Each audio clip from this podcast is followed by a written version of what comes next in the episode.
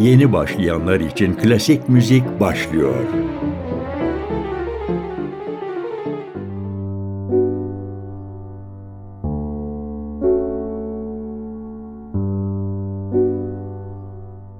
Merhaba sevgili dinleyiciler, sevgili dostlar ve Romalılar. Yeni başlayanlar için klasik müzik programına hoş geldiniz. Bugünden itibaren klasik batı müziği lobi faaliyetlerime başlamış durumdayım. Artık melodik yapı, çalgı altyapıları ya da sözlere dair herhangi bir yetkinlik ya da derinlik belirtisi göstermeyen, gösteremeyen popüler müzik eserleri kabak tadı verdiyse veya topu topu 7 notayla yapılabilecek kombinasyonlara dair merak içindeyseniz veya klasik müzikte bu kadar konuşmaya değer olan ne diye düşünüyorsanız biraz sohbet etmek isterim.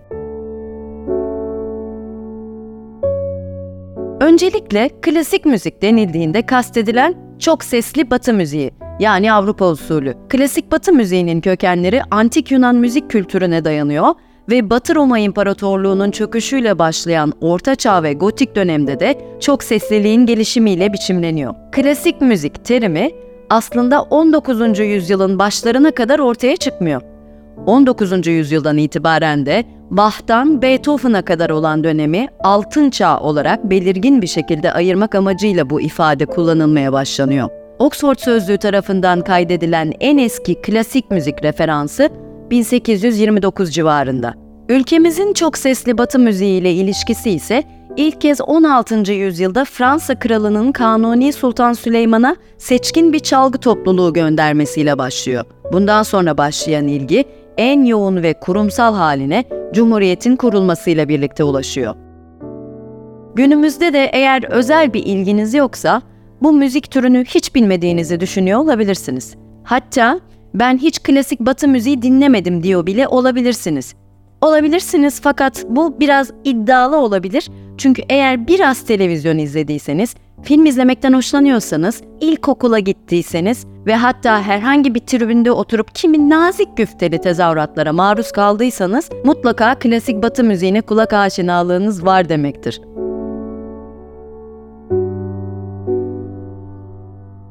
Kulak aşinalığı büyük olasılıkla vardır var olmasına ama nasıl sorulduğunda mırıldanacağımız ilk klasik müzik eserinin bir yüzey temizleyicinin reklam müziği olma olasılığı varsa dinleyici kitlesini düşündüğümüzde de gözümüzün önüne hemen uçuşan fularlar gelmesi de ihtimal dahilinde. İşte ben de klasik batı müziğinin bu uzak, soğuk, bizden olmadığını düşündüren ve sanki sadece seçkin bir takım kişilerin ilgi alanına girebileceği algısıyla biraz uğraşmak niyetindeyim bu programda. Dinlemenin bir zulüm olduğu iddia edilebilecek kadar ön yargıyla yaklaşılan, döpiyes giymeden dinlenemeyeceği varsayılan ve alnındaki elitizm damgasına rağmen yüzyıllardır icra edilmeye devam edilebilmiş bu eserleri tanısanız seversiniz diyorum ve ilk dinleyeceğimiz eserden bahsetmek istiyorum.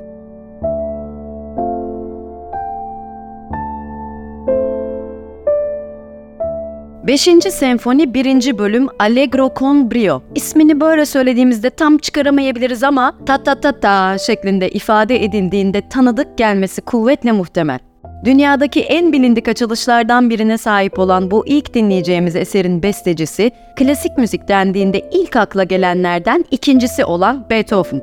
Beethoven bu senfoniyi işitme duyusunu kaybetmeye başladığında yazmış. Kimilerine göre senfoninin açılış motifi olan ta ta ta ta, kaderin kapıyı çalışını temsil ediyor. Beethoven'ın kaderi de ne yazık ki sağırlık olmuş. Müzikolog Robbins Landon'ın aktardığına göre eserin premierinde orkestra iyi çalamamış. Çünkü konserden önce sadece bir prova yapılmış ve bir noktada Koray Fantezi bölümünde sanatçılardan birinin yaptığı bir hatanın ardından Beethoven müziği durdurup esere yeniden başlamak zorunda kalmış. Auditoriumun aşırı soğuk olması ve programın uzunluğu yüzünden izleyiciler de bitkin düşmüş. Hazır TRT her yıl 1 Ocak'ta geleneksel olarak yapılan Viyana Filarmoni Orkestrası konserini yayınlamamayı tercih etmişken, biz şimdi bu eseri Şef Carlos Kleiber'in yönetimindeki Viyana Filarmoni'den dinleyelim. Ludwig van Beethoven'ın Do minör 5. senfonisinin 1. bölümünü dinliyoruz. Müzik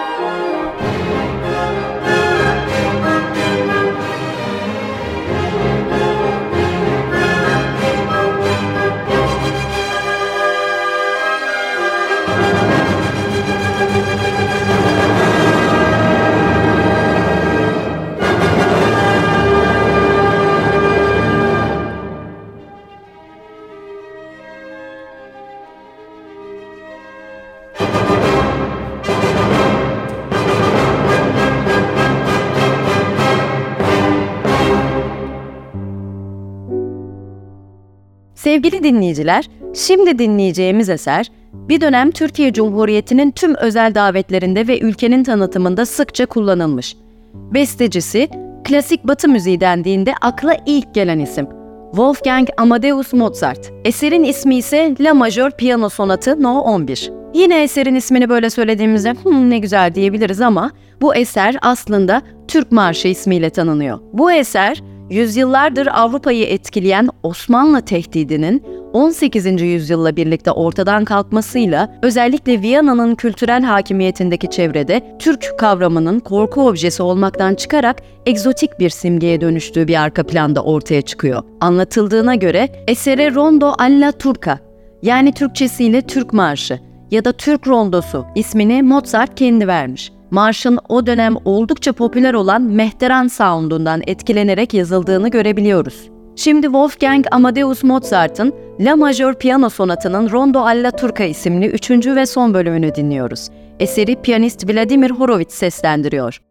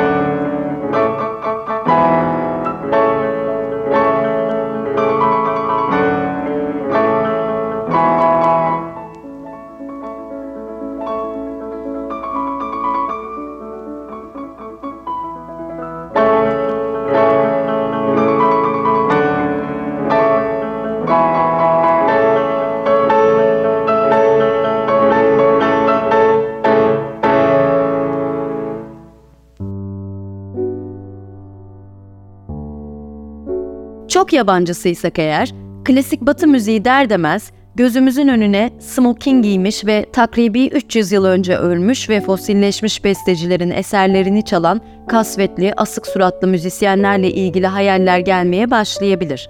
Hele hele bir de dinleyicilerden örneğin Hım, bu barok topluluğunun kadansları kararsız ve aldatıcı minvalinde yorumlar işitmişsek, işler gözümüzde büyüyebilir. Büyüyebilir lakin tam aksine klasik müzik eğlenceli, erişilebilir ve çok da keyifli olabilir biraz aşina olduğumuz zaman. Hazır barok dönemi de anmışken böyle keyifli bir esere bakalım şimdi.